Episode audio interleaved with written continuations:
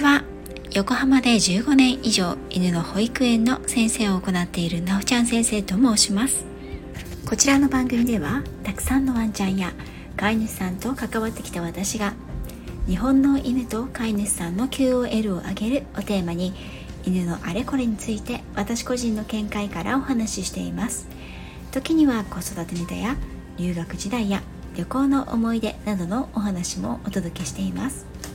今日は犬は鼻がいい？悪い？犬の感覚、嗅覚についてのお話をしていこうと思います。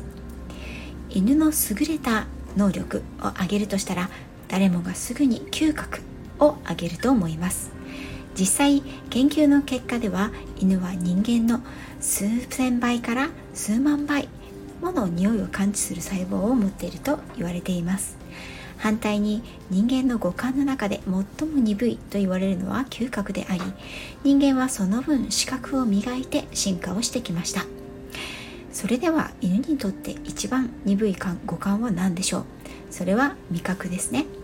犬には味を感じる味蕾が人間よりはるかに劣っているんです。聴覚についてはもちろん群を抜いて犬の方が人より勝っています。そして視覚については人間と同様の能力があると言われています。これはちょっと驚きですよね。これは犬の視覚が人間と同様に見えているということではなくて、視覚に使用する能力が違うということです。よく言われることですが、犬は色彩感覚が人間のように豊かではありません。獲物を狩る肉食動物にとって、細かい色彩がはっきり分別できるという能力よりも、より遠く、より鋭く獲物の匂いを感知する能力の方が重要なんです。そして視覚について言えば、動く獲物を追う能力が進化しました。ですから犬は色の見分け方は苦手ですが、動くものを見つけることは得意です。例えば、公園のベンチに座っていた人が立ち上がって動き出した時、犬がビクッとすることありませんか？あれは人の匂いはするけれども動きはないので、どこに人がいるっていうのを犬があんまり意識していない状況なんですね。飼い主さんにとっては、ベンチに座って新聞を読んでいる人の存在ははるか前から分かっているのですが、犬にとっては全く予測できていないため、動いた瞬間に、こんなところに人がいたの？と驚くということもしばしばあります。あまりに驚いてしまって吠えたり、威嚇したり、噛みつこうとする場合もあるので、あまり人慣れしていない子、怖がりなワンちゃん、人が苦手なワンちゃんをお散歩するときは、私はベンチに静かに座っている方の近くは通らないようにしています。この状況にも言えることですが、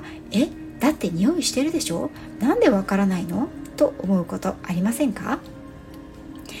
犬は人間よりはるかに鼻がいいというのは事実です。ですが、実生活において、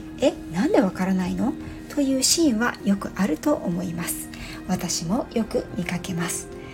特に思うのは、カフェマットの練習をしている時です。マットの上に落ち着いていられるようになるために、マットの上に乗ったり座ったり伏せたり、落ち着いている時にクリッカーを鳴らしたり、褒めておやつをマットの上に乗せたり投げたりするんですが、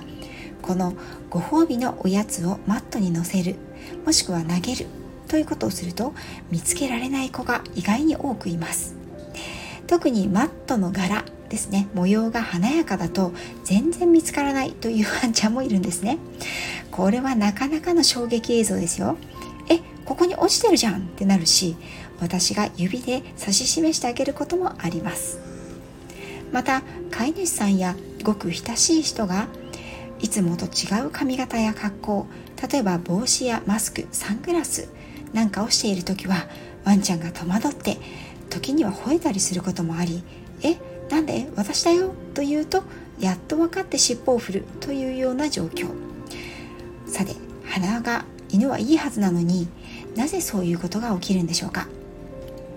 これは実は現代の家庭事情に原因があることも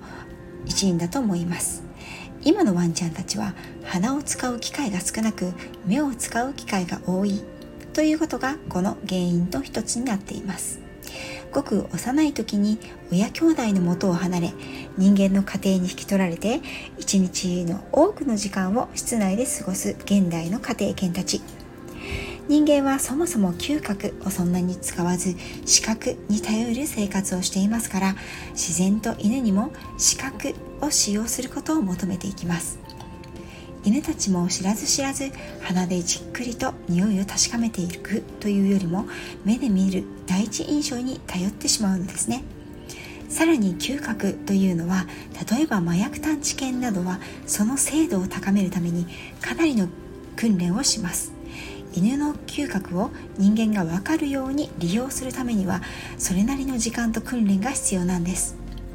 もちろん犬種によっても大きく異なります。例えばサイトハウンドに分類されるイタリアングレイハウンド、アフガンハウンド、ボルゾイなどはもともとその視覚能力を生かして狩猟に使われてきた犬たちですので、特に動体視力を生かすことが得意です。逆にビーグルやブラッドハウンド、フォックスハウンドなどのセントハウンドはもともとその嗅覚を生かして狩猟に使われた犬たちですので、お鼻を使うことが得意で、教えられなくても匂いをよく拾って嗅ぎます。お散歩の必要性は運動や排泄のためだけではありません。特に重要な一つの要因としては、この嗅覚を鍛え研ぎ澄ます時間を作ることでもあるんです。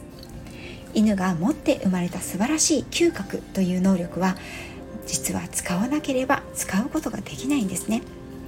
実際、犬の保育園ではノーズワークという鼻を使ったエクササイズを多く行うんですが、これはやればやるほどワンちゃんたちはクリアするのが早く、上手に、そして長く集中できるようになっていきます。匂いの嗅ぎ分けも素早くできるようになっていくんですね。犬が嗅覚を使って情報を得る、分析する、確かめるということは、本能にプログラムされた行動です。それをすることで犬が犬らしくいられると言っても過言ではありません。なので私はお散歩中に犬が匂いを嗅ぐことをほとんどの場合は止めません。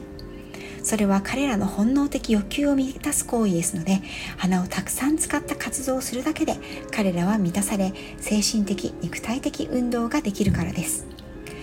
そして犬の嗅覚はシニアになり、最後まで残る重要な感覚です。お鼻を使うエクササイズは若い犬たちには心身をリラックスさせ、満たし、可能性を広げ、学習を促すもの。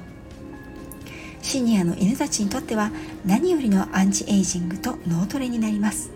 どちらにしても嗅覚を使うことは犬たちのクオリティオブライフ、